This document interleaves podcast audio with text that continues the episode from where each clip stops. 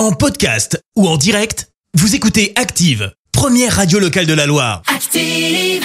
Active, c'est l'heure de questions de parents. Et oui, voici Alice pour répondre à toutes vos questions sur les préoccupations, l'éducation, la gestion du quotidien de vos enfants.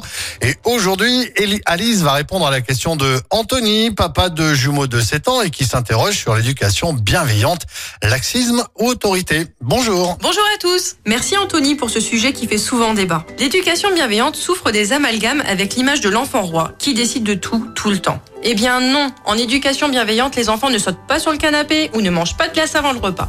Il faut savoir qu'un enfant grandit plus sereinement quand il sent que l'adulte est capable de lui dire non. Le tout avec l'éducation bienveillante, c'est de donner du sens à ce que l'on dit à l'enfant. Par exemple, c'est interdit car c'est dangereux. Quand il comprend le pourquoi du comment, l'enfant devient plus coopératif. On le rend ainsi actif et non plus passif, et ça, ça économise aussi des parents. L'adulte reste garant du cadre qui est sécurisant et constructif pour l'enfant, en lui laissant l'espace nécessaire pour développer sa personnalité. Alors oui, ce sont des techniques qui demandent de modifier un peu ses vieilles habitudes, mais on ne demande à personne d'être parfait. En gros, on fait de son mieux et c'est déjà pas mal.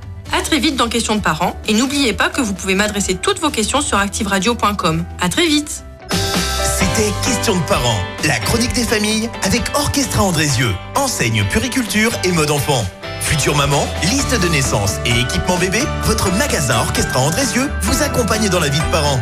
Orchestra Andrézieux, sortie à aéroport et sur orchestra.com. Merci, vous avez écouté Active Radio, la première radio locale de la Loire. Active.